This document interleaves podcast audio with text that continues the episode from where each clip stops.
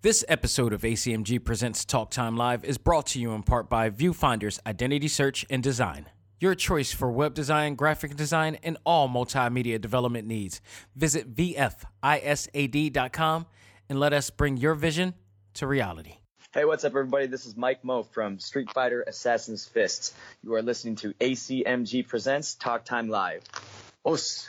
This episode is dedicated to the life and love of Joanne Carr, the First Lady of ACMG. Happy heavenly birthday, Lady Carr. This week, Ubisoft wants you to be okay with not owning games for some reason. Billy Mitchell back on top of the Donkey Kong platform. Or is he? Xbox reveals the latest games coming soon, including a Lucasfilm legend. Then, in our final stage, we enter the sands in search of the prince in Prince of Persia, The Lost Crown. All this and more in this edition of ACMG Presents Talk Time Live Extra. Select Start.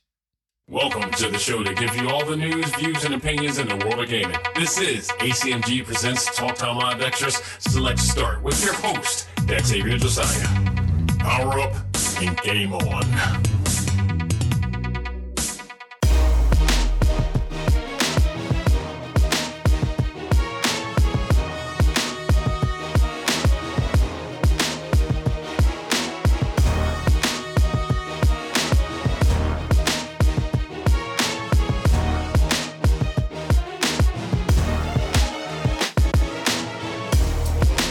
Gentlemen, welcome back to another game filled edition of Select Start, the video game podcast for ACMG Presents Talk Time Live and TalkTimeLive.com. I am your host, Xavier Desire, and uh, it is really cold out here in Philadelphia. It is of like it's not just winter; it's winter, winter. We're we're back to having snow. It's snowing outside right now. I hope you guys are keeping warm. If you're in the area, if you're in the entire Delaware Valley area, I hope you're keeping warm. In some case, because it is bitter outside right now and uh, it's even bitter in this office right now because I don't normally like to have the heat in this office because I have so much computer equipment and such that needs this type of you know climate. So for the computers, it's good. For me, it's like ah, I gotta bear with it. So I don't like. I, I tend to turn the heat off in here, but the it's warm in the other rooms of this place. So um, we gonna keep it going and keep it as warm as possible here. I'm I'm a little tightly bundled up here, but ah we got some things to talk about today. The odd thing about this day uh, is that I'm going to review an Ubisoft game, but I'm also going to talk about something that Ubisoft said that pissed a lot of people off in a lot of ways, and me one of them because I have spoken about this so many times, and you know, credit to them, credit to you know the company for opening up about this and being as bold as possible for saying this. Um, but I had this issue for a long time, and this is, is an issue that I believe pertains to online reliant gaming and the pros and cons of it. And one of the biggest cons of that is what was talked about from Ubisoft. At the same time, the irony of this is I'm going to review a Ubisoft game. Now, I do own this game because I digitally downloaded it. This is not a stream or anything like that, and it's not a live service game. This is a game that was bought and owned. I have the digital distribution rights. I have the rights to, um, you know, re-download this game at any time. I have the rights to even get the files and download it into my drive if need be, you know, for future use or whatever like that. In case, you know, I, you know, as long as I have the receipt and invoice, I own the rights. To, I own this game. So I think people don't realize that when you know when you get mad about losing movies from a streaming network that you paid for or whatever like that or stuff like that, you pay for that. So yes, you lose it on that platform, but technically you can really download it and store it. Like, I mean, this is the thing with torrent sites. I think the thing with torrent sites was like if you download a movie or a song that you didn't buy, that's stealing. If you download a song or movie, but you paid for it originally, you have ownership rights to it. It's not technically it's not stealing. They don't as, as far as I remember, they don't acknowledge it as stealing because you actually purchased that music a long time ago. So if you're just getting it back from another source, you're still you still have ownership of it. You still have the rights of it. So there is a technicality to this. Um, so I never say that you lose, it's a loss. It's just unfortunately, people aren't savvy enough to know how to do it, or also they don't do their research properly. So you still have ownership as long yeah it may not be in that platform but you still have ownership of that movie because you paid for that movie so in some ways you can get that if you find a like in some blu-rays like i said some blu-rays you can actually actually gives you the data file to you know to put it to store it into your uh into your your drive or whatever to be able to use it at any time so um you know it there's always a way there's always a way, but I still, I still, you know, I'm 100% digital uh, digital distribution because there's a lot of pros and less cons than all that. So I'm okay with that. So I that's that doesn't bother me at all. Um, but the idea that you're paying full price for a game that you do not own, that's that's my biggest issue. So Ubisoft is on target for this, and we got that and a lot of other news. Just you know, not a lot of other news, but we got some news to talk about. We're also going to talk about what Xbox has announced as well, and uh, one of them is is a uh, very exciting game from Lucasfilm that a lot of people are interested in, and I believe it's exclusive to Xbox. They finally got one. So we'll be talking about that soon. But let's get down with this Ubisoft thing. Get this out of the way. Um, so my thoughts on Ubisoft wanting to wanting gamers to be okay with not owning games. Now, I don't know if everybody in Ubisoft, you know, is co-signing with the director of subscription here, uh, but in an interview with GamesIndustry.biz, Ubisoft director and subscri- uh, of subscriptions, Philippe Tremblay, discussed the ways in which gamers will have to assimilate into consistent streaming models. Now, here's the part that bothers me. He's he's kind of just foretelling and forcing people to believe that they have to be they're like they're obligated to do no we're not we don't have to pay for this we can easily not have to pay you for your distribution rights we i mean for for your streaming rights like we don't if we don't want it we don't have like the mindset this is the mindset that pisses me off about companies because it I don't blame the companies companies totally about this. I also blame the consumers. Yes, us, because we don't know the value of our dollar. And I, t- I spoke about this on the uh, on the recent episode of our AEW Dynamite review, also known now as All Elite Geekly, with Boris uh, Aguilar, Sunday night's main event. And we talked about this. Like, people have so much more control of how these companies go it they don't realize it. And this is a lot of reasons why things don't change, but people want to complain all the time because they don't realize their power of choice and the power of their dollar. We can easily say, no, we don't, we don't want this. And we have, we have, we've done it unconsciously or subconsciously, maybe. We've done this without even realizing that we've done it. We said no to things before. We've refused things. We didn't like things. We were we, we do it all the time. We just don't do it consciously. We don't have to abide by the idea that we are forced to go to streaming because if we don't like it, we don't have to pay for it. And they'll have to. They will have to do what we want in order to, you know, supply and demand people. Supply, they provide us with what we want. And what we demand is to own our games. And we're going to go to the company that provides that supply. That's what that's all about.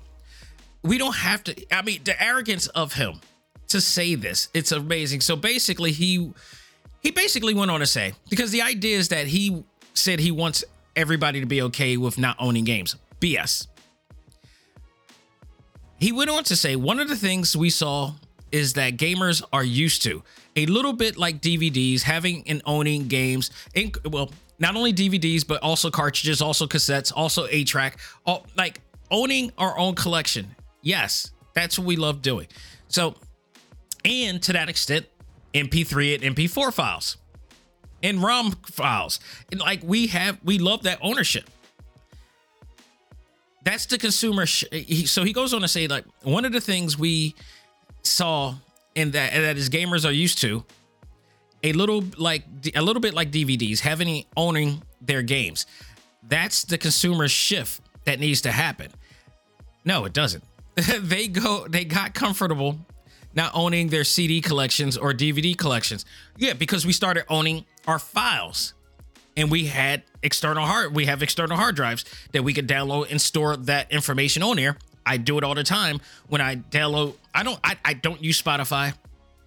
I don't use iTunes and all that stuff mostly. Well, I buy I buy stuff from there, but I have files of those that I download from my computer.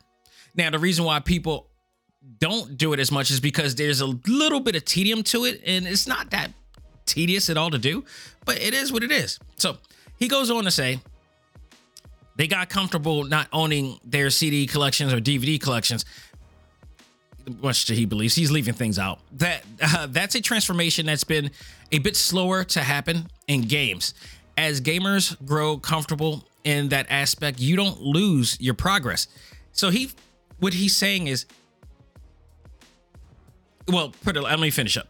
If you resume your game at another time, your progress file is still there. So it's like he's saying the the, the progress in the, the save data is more important than having the game itself. No, no, no, no. I'd rather have the game and be able to play it over and over again than I would just having the files. You can't do nothing with the files. You could do something with the game. Yes, you need the games to save the progress, but like at the end of the day, no. I give me my give me my ownership of my game. I don't care about the files. If I have to play it over again, and it's fun to play over again, and the replay value is great, I'm I'm there. I want my game. So he goes on and continues saying, "That's not been deleted.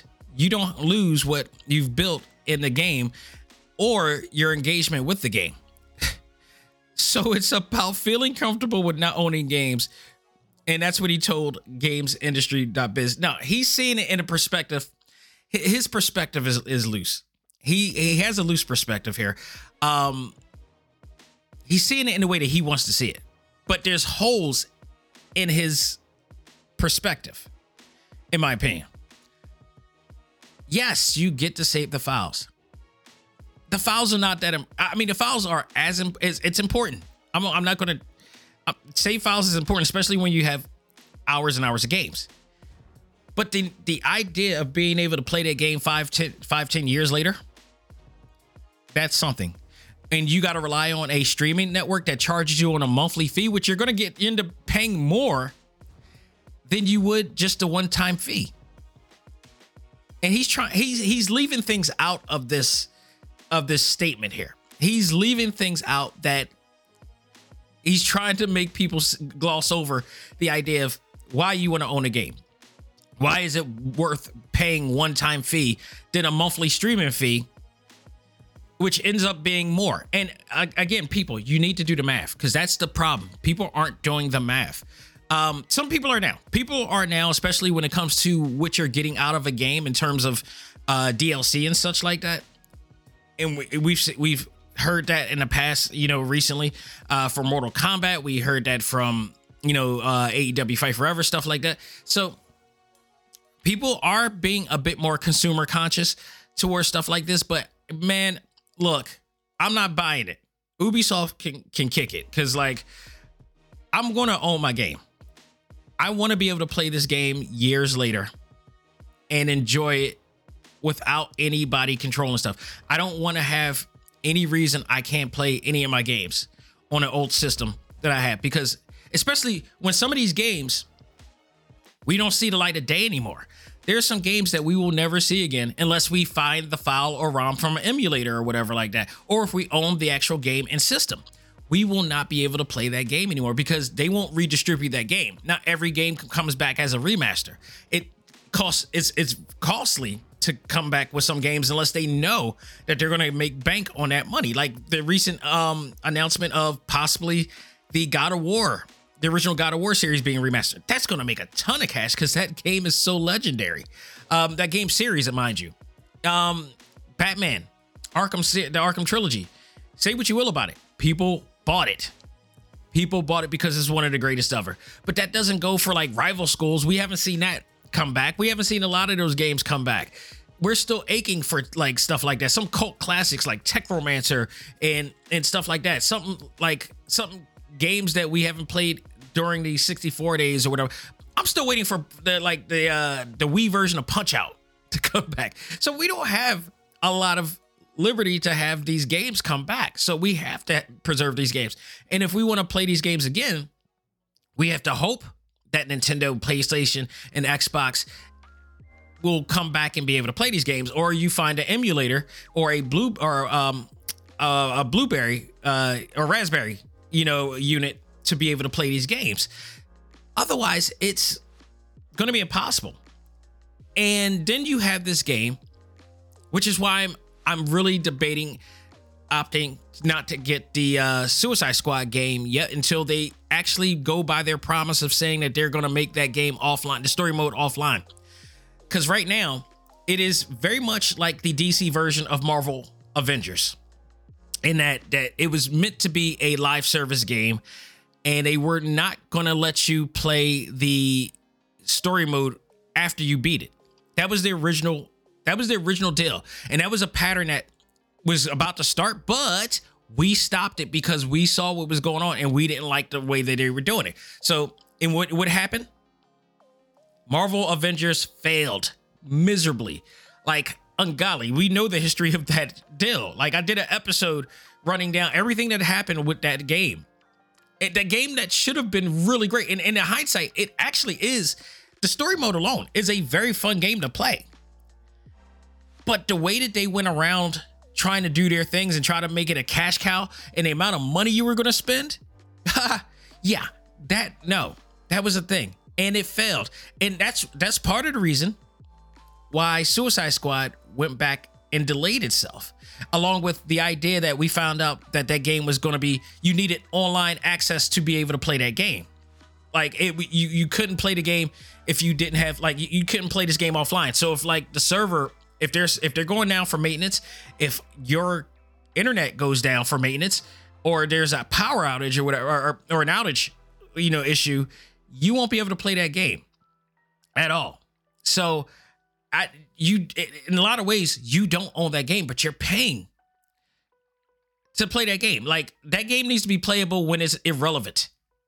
Cuz that's what we pay for. Otherwise, I don't want to pay 60 70 dollars because they up the pay they, they're upping the prices on these games now if you notice a lot of these games are now inflated up to uh, like a ten dollars more uh with some of these games so i for that amount I want to. I don't know why they think people can afford to be keep playing these games, um, of that price. But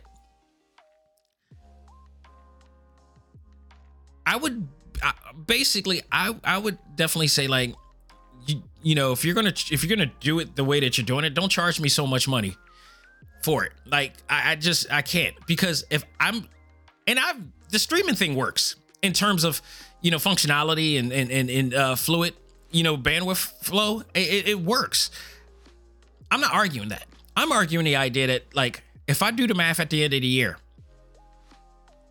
how much is that going to cost me and then on top of that again I, I don't like the idea of if any event of I won't be able to play this game. No, I should be able to play this game offline. I should have no issue. I will say this about Nintendo Online that the games that you wind up playing on there, you can play offline. You can actually play some of the games. I've actually done it. I went on airplay mode with it and I took it on the road and was still able to play those games even offline. I don't know how they did it, but it's awesome that they do it. Um, even if you don't own it uh, to that extent, you can still play offline. But the fact of the matter is, like, here's my thing. Here's my issue too. Here's my here's the issue that I have with this too. You know what's so stupid about what he says? the idea that he's advocating to go one way and that we only have to we should only go one way is dumb. Why not do it all? If people want to buy it and keep it, why not char- like charge them the amount of money that you already do? And they still have access to play it online. I don't understand why we have to isolate one for the other. Why not have both? If you play a game on the streaming aspect of it, and you really, really like that game, you really want to play it again, and you want to play it for a long time, let us pay for it. Let us give you money to keep that game, to have that game to be able to play offline. Like, don't close out the marketplace because you want everything to go to streaming. I think that's a bad business model. I think that's a, a an, an incomplete business model. Still give us the ability to want to buy a game that we really cherish. And also just have a streaming network for those who just want to stream it through.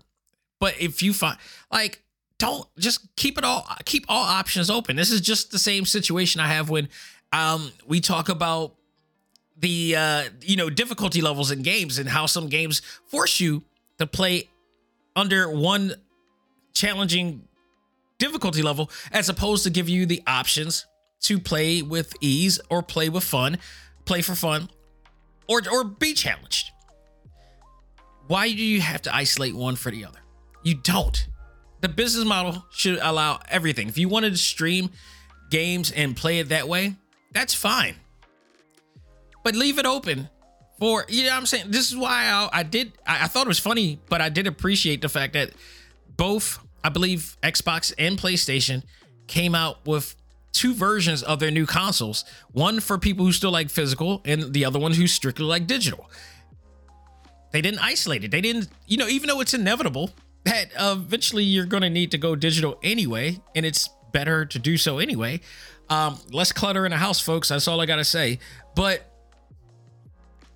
you will eventually, you know, have to do it, but at least they gave you the option to do it. So they got they got paid regardless. They got paid regardless for doing it, for giving us options. Just leave it open. It's just I just thought that the the idea of this was just dumb of him to say. And I'm not surprised because Ubisoft has a history of doing dumb stuff, um, but also in the midst of doing some great things too. It's like they take five steps forward and then they no they take two steps forward and five steps back and it, it just killed me like i'm sorry dude. Like you i don't understand how you really thought that that was a good idea and they had the audacity to say it where you know people are going to hear you say it. So uh, if that's the way they're going to be there are people online who are already saying like no we're not, we're not going to mess with you because you you you're not trying to let us own our games. Like independence is a major thing. Independence is still a major thing no matter where you're at okay? And we don't want to be stronghold stronghold into one format. That's all i'm saying about that. All right let's move on to some other interesting news. Donkey kong world record holder billy mitchell is kind of reinstated into the record books. Mitchell is known for breaking the record of donkey kong by scoring over a million during one gameplay. However as you guys know his efforts came into question when it was discovered that he was cheating by using an improper hardware uh, that may have helped him achieve the milestone. Evidence was presented by a forum that showed Mitchell has been playing on a MAME emulator, which is a violation of the site's rules. I do believe the reason being is because a lot of times MAMEs can be manipulated in a way and tweaked. So it does allow you to do some things that you weren't originally able to do. And, you know, using a regular board, an arcade board, is the proper way of going because they have the same, you know, schematics and, and, and, and stuff that, you know, you can't tweak or you shouldn't be able to tweak. Um, as of recent, the organization known as Twin Galaxies, a trusted advisor of Guinness World Records, uh, announced that Mitchell's score would be reinstated as a part of a historical database on its website. What does that mean? That means while he is being recognized by Twin Galaxies as the legacy snapshot, he is still not listed in on the modern leaderboards and is still recognized uh still not recognized from Twin Galaxies. So basically, they're using they're reinstating it in a sense of historical significance. Um you know, saying that he did make this score, but under certain circumstances. So they're not going to dismiss him. They're not going to erase him from history, but they're going to acknowledge what he's done, but not also give him the credit that he wants in there. This is basically the deal. So the scores were will include the 1,047,200 score, which is known as the King of Kong documentary score that he did on that on that uh, documentary. As well as the 1,050,200 uh, run he did, which is known as the mortgage broker score. And the score of 1,062,800, which is also known as the boomer score. So, this reinstatement is more for significance than actual credibility. It's look it, it can be looked at as a form of shaming in a sense like yes, he did this, but also this happened. This is like the Tom Brady, you know, uh Patriots, you know, you know, uh deflate gate thing. You know, it's going to be in the history books, but they're not going to get credibility too much for the situation that has happened. You know, so um that's pretty much it with that. I mean, this pretty much is a shame thing. So I don't know how he's going to take it or whatever like that. We haven't heard anything from him as of yet, but it is in the books, but not the way that he wants it. So, you know, there's that. All right. Last thing I want to talk about, because this one's a lot here, and we're going to talk about Xbox Developers Direct.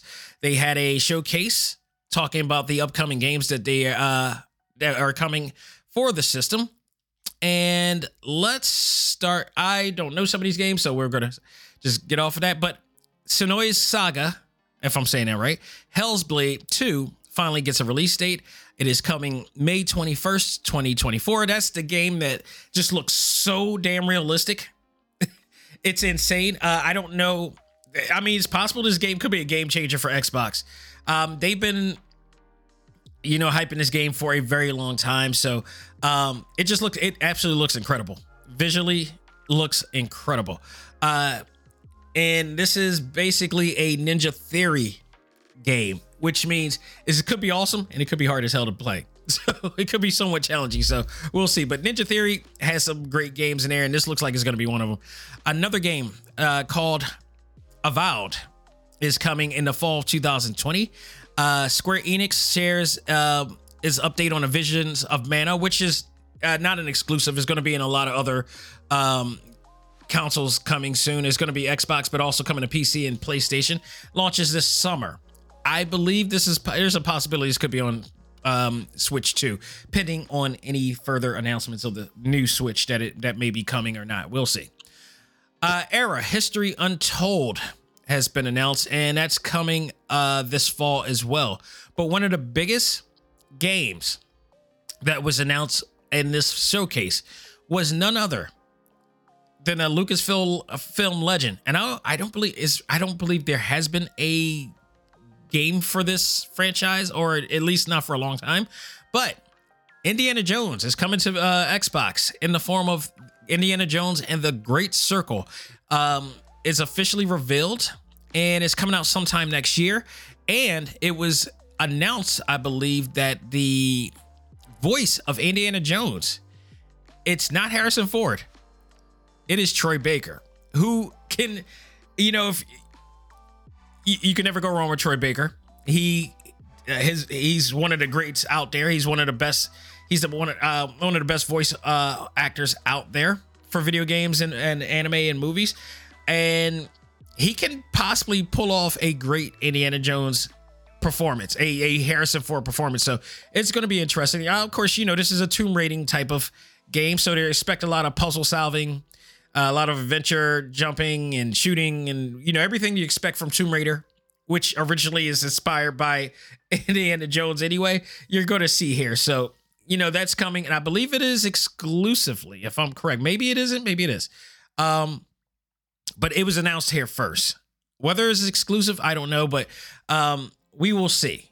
I, you know, if it is, they can use one for God's sakes. But if not, then uh, it's coming to all games soon, so we'll see. But it was announced here first on air, and uh, that's all that they, I believe, they announced for this. It wasn't much, um, wasn't much to talk about, and you know, some of it was, I believe, Hellblade Two was an exclusive. Um, I don't know if the other ones were exclusives, so we'll see. But uh, Vision of Mana is probably the one I am most interested in. Um, because I played the other Mana games and that was really a lot of fun. So I know what to expect with this. Uh, the other ones, I'm not sure if I'm in on it, but you know, that's for the Xbox, you know, community to enjoy. But that's what's been announced for this one. Folks, that will do it for what's new in this part of the uh, show. It's about to say what's new in the world of ACMG, but different show. We're going to take a break, come back, and I will review Prince of Persia The Lost Crown. And we're going to do that right after this. Ladies and gentlemen, this is Dak Xavier Josiah, the host of ACMG Presents Talk Time Live, the podcast. You want to catch up with all of our podcast shows and hear from some of the hottest names in all of anime, comics, movies, and games, such as. This is Maile Flanagan, the voice of Naruto. This is Stephanie Sheh, the voice of Sailor Moon. This is Ruben Langdon, voice of Ken Masters and Dante from Devil May Cry. Hey there, this is Kyle Hebert, the voice of Ryu from Street Fighter V. This is Chris Battle, character designer of Teen Titans Go. Here's your chance to check out all of that and more on TalkTimeLive.com. TalkTimeLive.com provides all of our ACMG content with new and previous episodes, exclusive interviews, articles, and much more. Visit TalkTimeLive.com and let us help you learn to let go, live life, and love all things ACMG. Talk Time Live.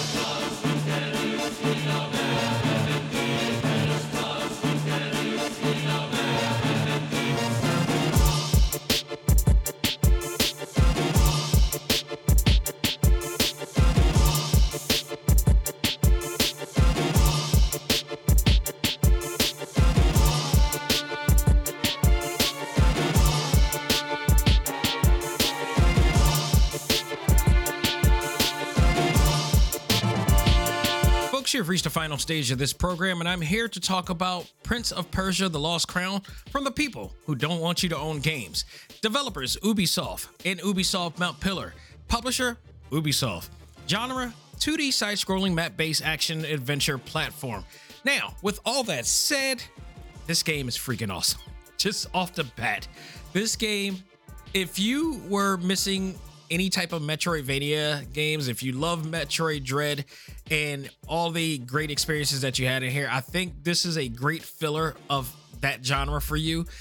Actually, it's it, in a lot of ways it is a slight bit more fun, but I, I'm having still trying to have a hard time trying to figure like which one gave you.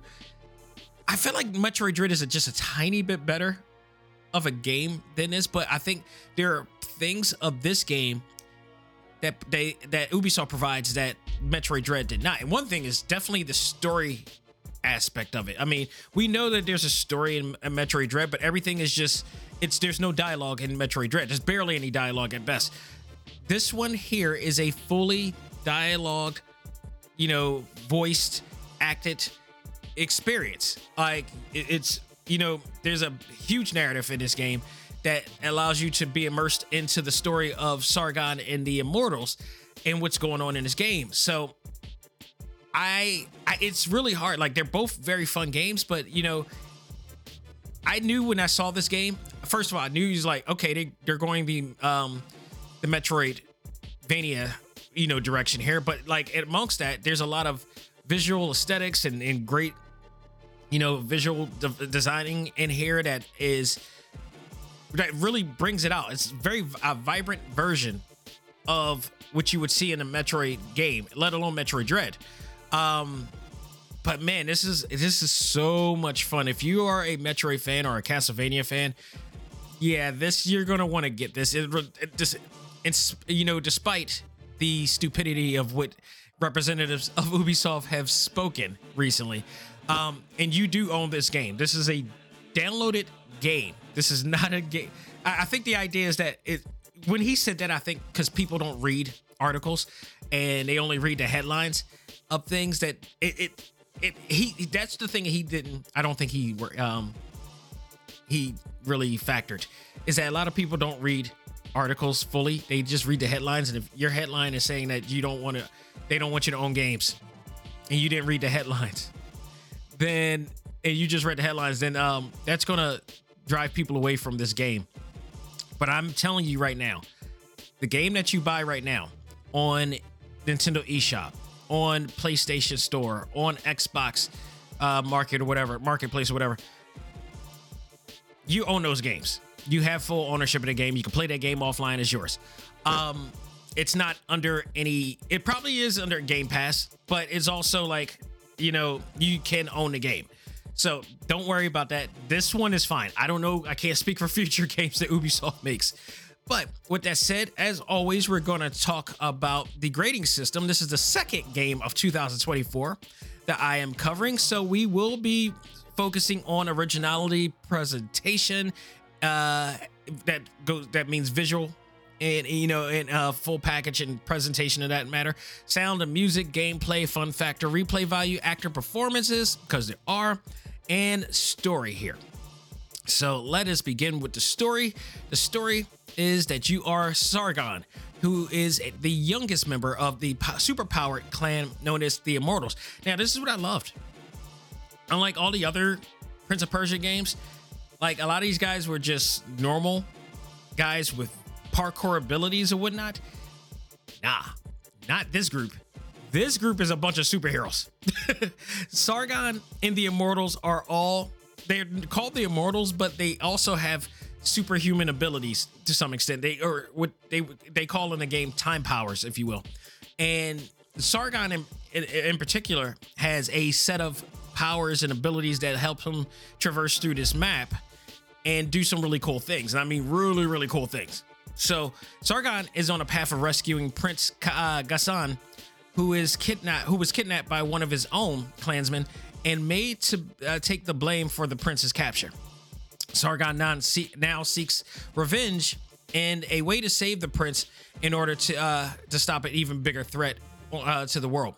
Sargon is helped by the spirit by spirits and gods along the way, that help him become powerful enough to defeat those trying to take the prince's throne. So that's basically that's the basis of this uh, game story right now. So we're gonna talk originality here, and we're gonna talk about uh, basically this game is nothing new, too new. They're, they didn't reinvent the wheel. It is a Metroidvania game, a very formulaic Metroidvania game, but it's done with style. There's a lot of cool things that, you know, you don't normally do in Metroidvania games that you don't see, or they done it in a very cool, stylish way. Um, beautifully done. The amount of abilities that you acquire along the way to help you, you know, get through the maps and make you a little bit more powerful, taking on people and make it easy for you to travel without any fear of getting defeated it's a great thing and there's a lot of fun to be had with this game because there is the power of choice that comes along with it we'll talk about that uh down the line. But in terms of it's it's not completely original uh because it is meant to be a genre based game. But a lot of what they do they've done right and there's some things that you know make them distinct from other metroidvania style games. So um visual presentation and performance. I played this on a uh, Nintendo Switch, of course, and yes, people, there are games that actually play really well in on the Nintendo Switch, much to many people's stupidity on social media.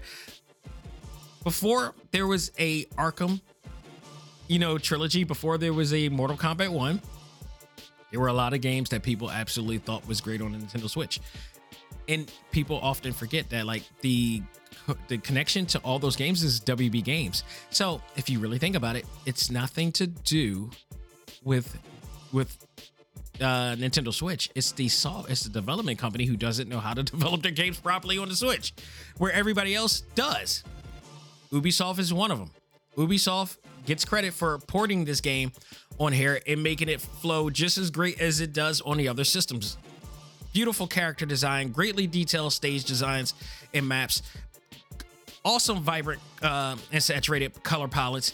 Great use of camera that uh, cameras that zoom in and out for God of War like dramatic effect in here. Um, runs great on Nintendo Switch, as I mentioned. Fast loading times on the Nintendo Switch as well. Uh, I don't count the PlayStation 5 and Xbox because you know it's going to play really good in there. But no, on the Nintendo Switch, it plays absolutely awesome. It looks awesome, even on handheld. Sound and music, 100% epic theatrical score to complement the Persian setting in there. So I really enjoyed that. Gameplay uh, is smooth and fluid uh, control scheme. If you like Metroid Dread, Prince of Persia has something to offer indeed. As you traverse through the maps, you will gain time power abilities to help you power through enemies with ease and gain access to secret areas. We have the ability to upgrade those abilities throughout the uh, throughout the process of the game And once you gain time crystals and more, you'll be able to upgrade your skills and items. You will also acquire amulets. And this is a key thing. The amulets are really with it. Really helps this game. Um, it, you help your game experience really uh, good. So the actual um, the actual time crystal, I mean the amulets, I should say, uh, you you gain you find you know in different areas of the uh, of the maps that you go through you also acquire them from beating certain you know mid boss battles um, or you buy them uh, from a merchant but you will acquire you know these amulets and each one helps you boost your abilities in a lot of cool ways so you can't use all of them because you have this this uh I, this slot system called amulet holders that will allow you to wear the amulets as as many amulets as possible. But the amulet holders is something that you find throughout the game. So I don't know how many they are actually, but I think I've gained about nine or ten of them right now that allows me to wear, you know, the amulets there. Now some amulets require more than one holder to use its ability because some of them are really powerful. They allow you to do some really cool stuff like, um, you know, uh, your attack your attacks are a little bit more powerful. You can double jump. No, you actually no, you, that's not an attack power. That's something that you gain after you beat a boss. But you uh let me see. You you have the ability you have this ability to uh you know use a kind of a fireball like, you know, like a fireball like kind of um ability, but there's an amulet that lets you do it without having to charge it.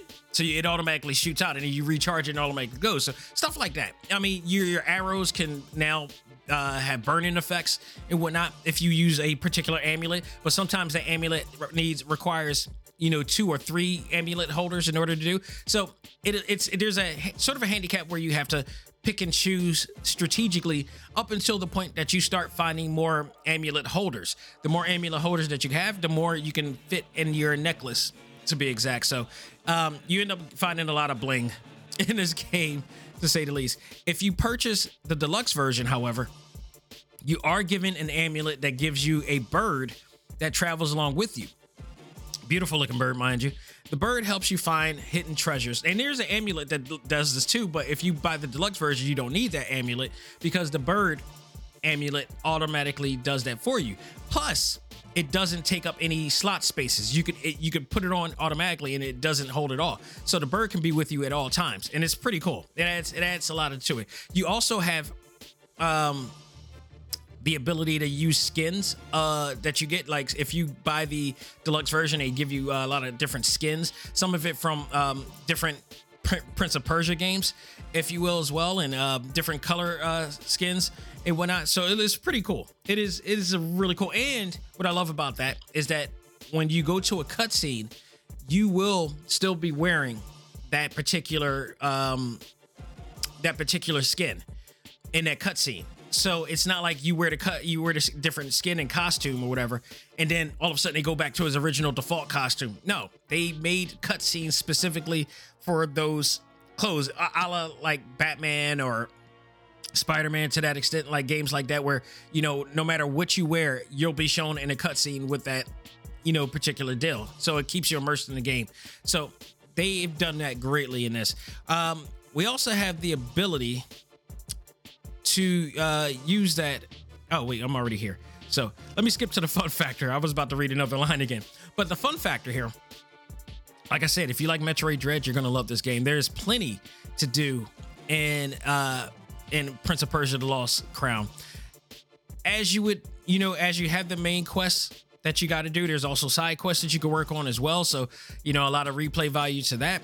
Best of all, games provide you, which is what I love, with the option of playing the game in five difficulty levels, ranging from rookie, which is if you just want to enjoy the story, you could just play that and, you know, kind of get through easy. But there are some still challenges, but not really annoyingly, uh, you know, complex and, you know, hard challenges to get through. You also could play warrior, hero, immortal, or you could customize your own ability, the way you want to play the game.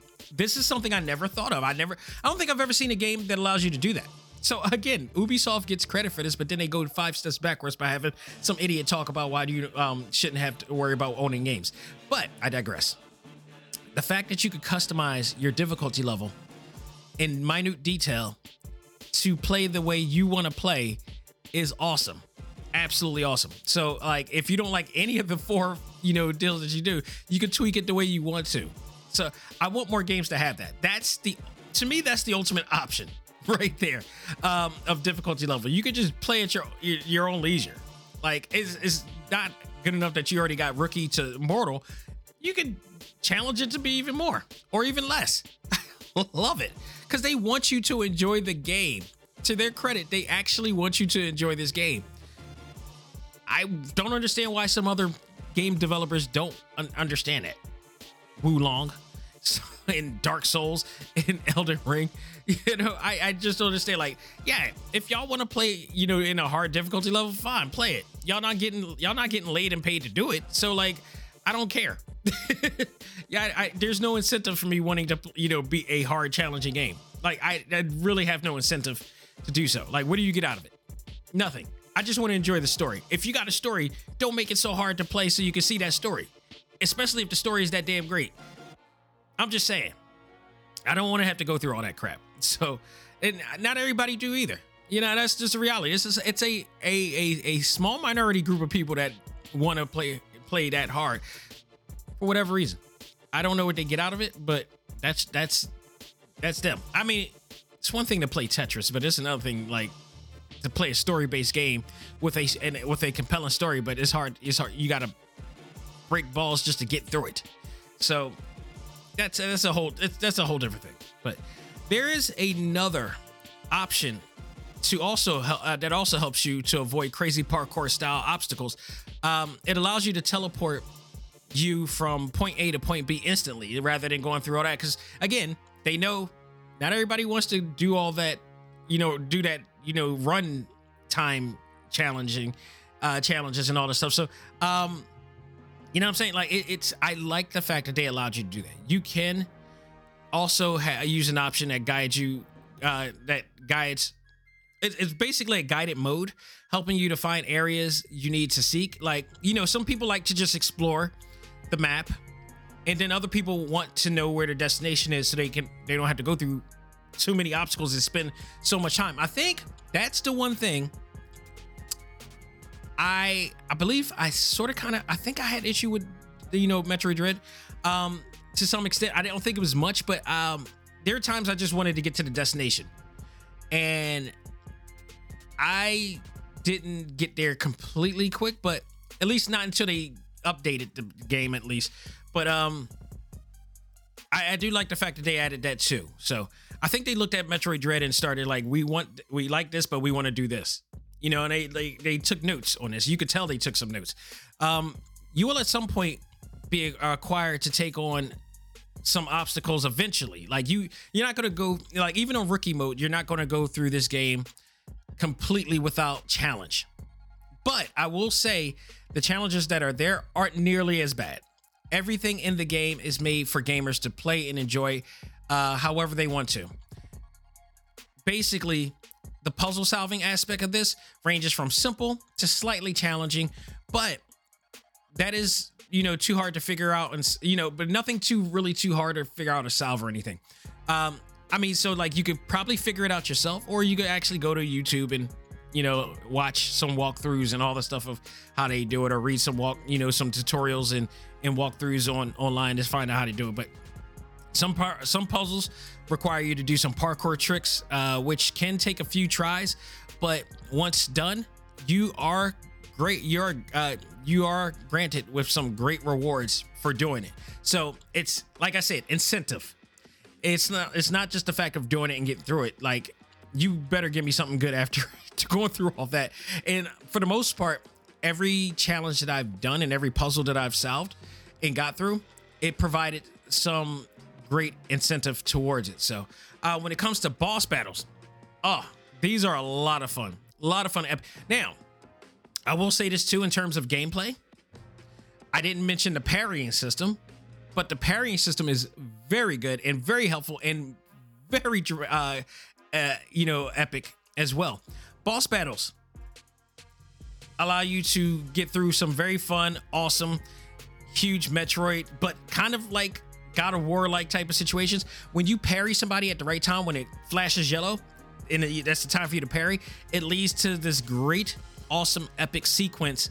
Uh, you know, killing sequence that just makes you look cool. The camera zooms in on your on Sargon's face and he's raging out and everything, and he does some cool moves or whatnot. It's pretty awesome. You also, I forgot that in terms of gameplay, you also have these abilities um, that allow you to do some really powerful moves every once in a while. And once you use it, it does need time to refill.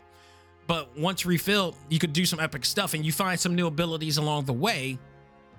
And those abilities you could pick and choose once you go to the uh the uh, Wak Wak tree, I believe it's called.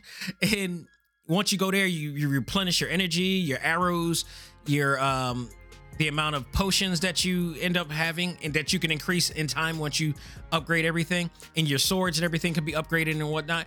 Um, but you can start customizing your abilities from the tree at that point. You can change everything from that point once you get to the tree.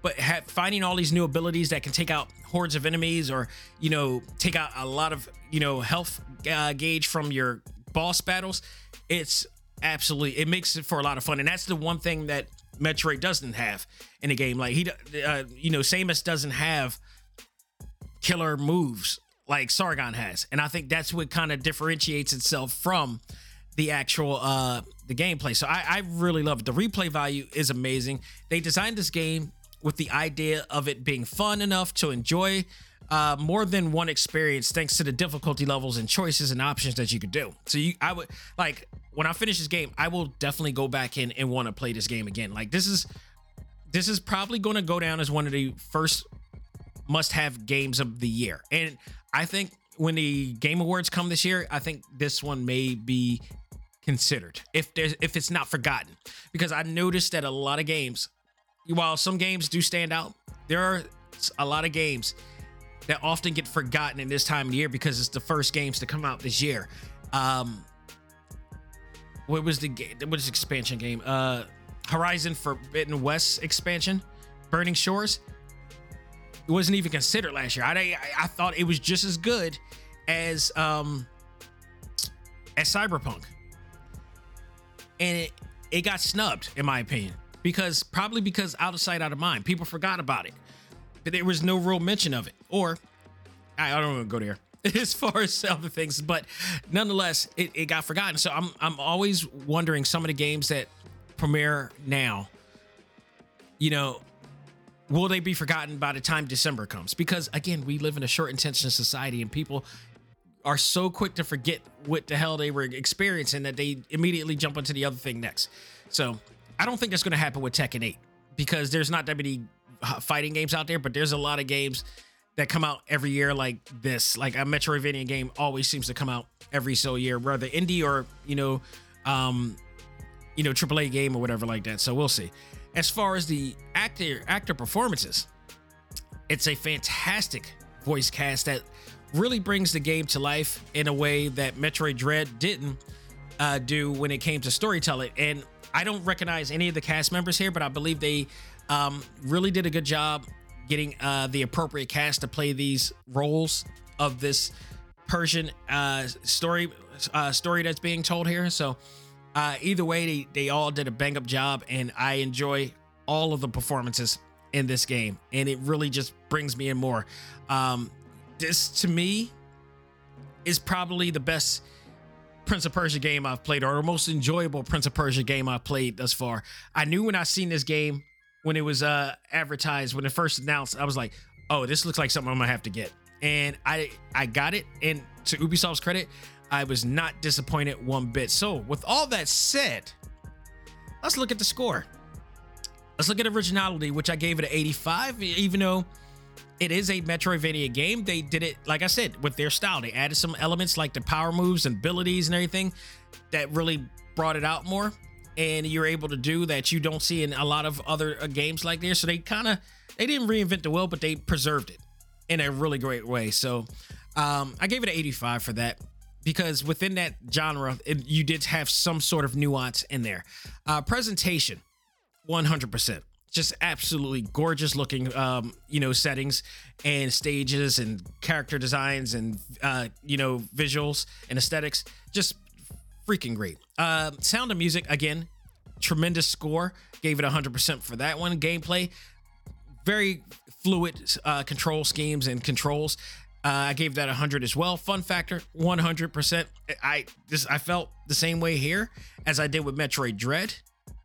And almost even more, it's like I just feel like I had a little bit more fun playing this, and mostly because Metroid Dread did a great job creeping me out with those EMMIs. And I think there is a there is a character in here that kind of plays like an EMMI, but you don't encounter them. You only encounter them in one spot, in one spot in, in this thing. Um, EMMIs are are on Metroid throughout the whole thing, and they man, do they cause panic? Greatly cause panic in the game. I love them, but they creep me out, and I think this having a game that doesn't have that edge of your seat type of feel is a breath of fresh air to me. It's not a slight on the EMMIs at all. I love them. I love them in that game, but I, man, and they man, and they put me on point. okay, so I kind of enjoyed this a little bit more just from that aspect. You don't you they're not replicating that experience. Thank goodness. They they want to do their own thing.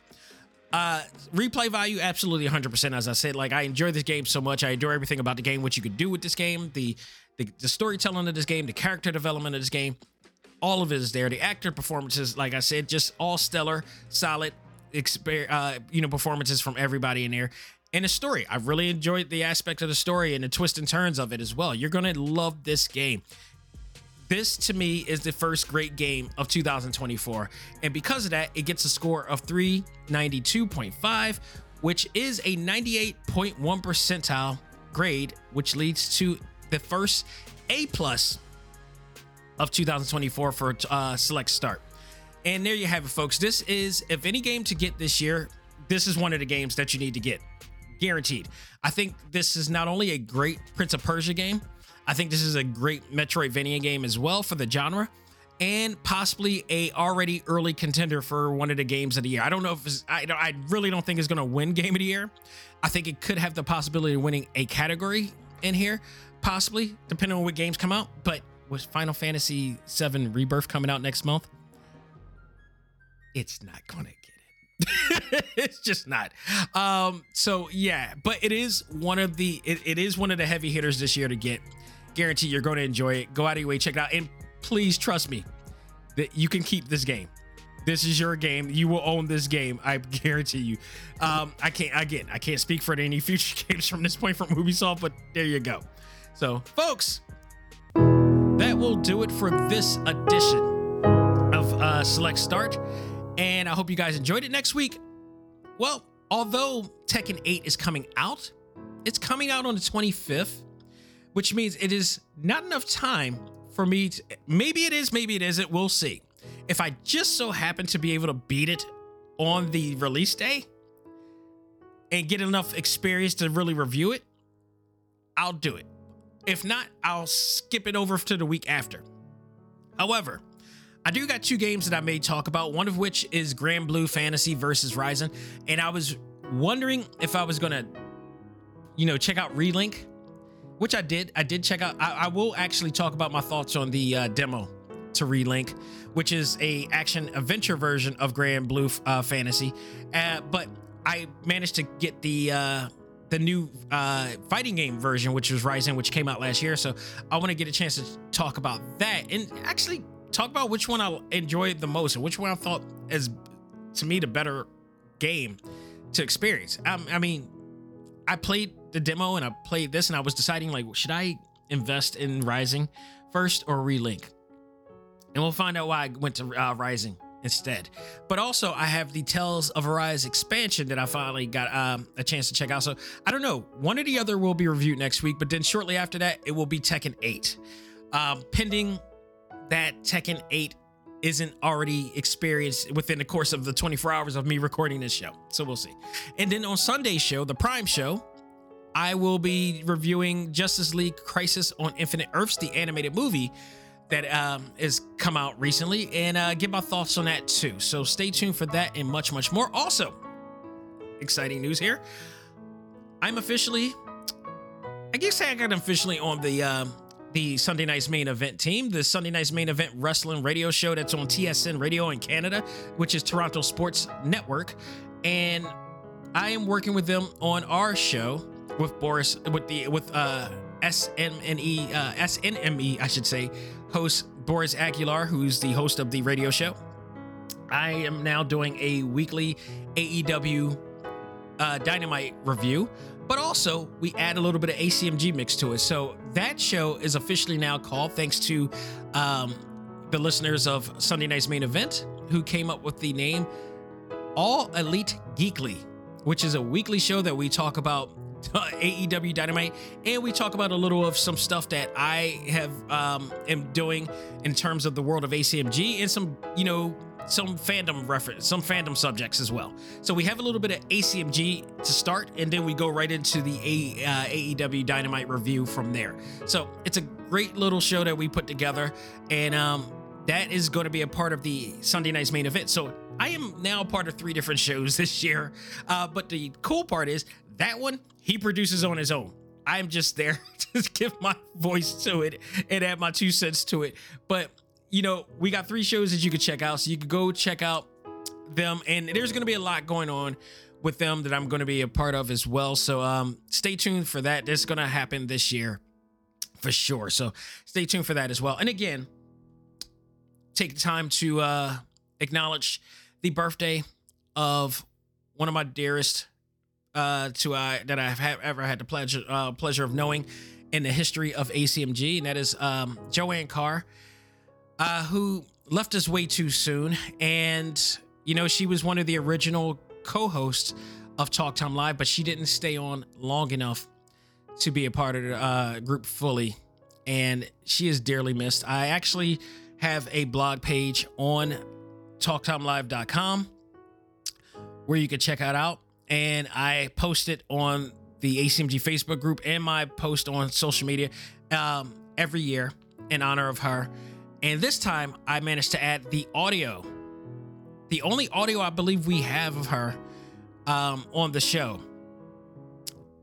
And she talks about how much she appreciate what was done in the original ACMG group and how Talk Time started and how we got that going and stuff like that. And um, I really miss her deeply because she was a representative. She was an example of what social media could be she wore she she always had a warm spirit and she always would come in to the ACMG group and greet people every morning and people loved her and loves her good mornings and you know make sure everybody starts their day off at work or whatever like that on a on a good day as we get started you know doing what we got to do but also get a chance to just chime in with each other and talk about some of our favorite fandoms and whatnot and what was going on in the world of ACMG and she was what we call the first lady of ACMG. She was one of the original female uh, hosts to be on the show, and she left us way too soon. She had some complications, some health complications that um didn't allow her to stay around to see what we were able to do and what I was able to do with this, this show. And um, but she was also my motivation for me to leave my job and move on because when she passed away, I was still working at the uh, corporate office and corporate job that I was working at, and I was feeling like crap there anyway because I just didn't feel like they were valuing me at any time. And then when she passed away, I left that I left that office. I walked out of that office. Not only did I find out that she passed away, but my also my one of my cousins got that news all at the same time in the same day, and it was a lot and also it was like they were so both in their 40s and they were already they were so young. And i'm here at a dead-end job and i'm already proving my worth outside of that job. And i was like i can't waste this.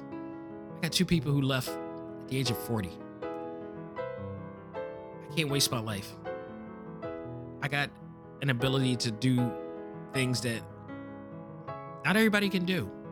And i've managed to prove my worth out there in the world and I decided to leave that job. And I never looked back. And I continued to not. And since then, I've achieved a lot of things. Since then, my wife has achieved a lot of things. Since then, clients have achieved a lot of things through my uh, my assistance and services. And it took her passing for me to kickstart that because it was a reminder of me that we can't waste what we do in life. We can't take life for granted and we don't we're not guaranteed anything. So it is up to us to do exactly what we got to do and do it to the best of our abilities. And I'm saying this to all don't waste your life. If you feel like you want to do something, put all your effort in to do it because you don't know when your time is coming. And when you leave, because it's inevitable, when you leave, leave knowing that you gave it your all, you did your all, and you left a mark in some form or fashion. She left a mark for me, and it's a mark that I will make sure that it will never be forgotten as long as I'm around, as long as ACMG around, as long as TalkTimeLive.com is around. It'll never be forgotten. With that said, happy heavenly birthday, Lady Carr. Bless you, love. To the friends and family, bless them too. Folks, and again, if you like this episode and every episode of Talk Time Live and Talk Time Live Extra, check out all our stuff on TalkTimeLive.com. All of our audio episodes, our video exclusive interviews are all there as well as a lot of great content that you can find in there as well. Uh, you can also check us out on your favorite platforms and subscribe and download there on Spotify, iHeartRadio, Apple Podcasts, Google Podcasts, Stitcher, Podbean, Audible, you name it, we're there. Thank you all. Bless you all. And again, happy birthday, Lady Carr. And that'll do it for me. This is Dak Xavier saying, learn to let go, live life, love all things anime, comics, movies, and games. This is ACMG Presents Talk Time Live. I am out of here. Take care, and you guys have a great week and stay warm out there.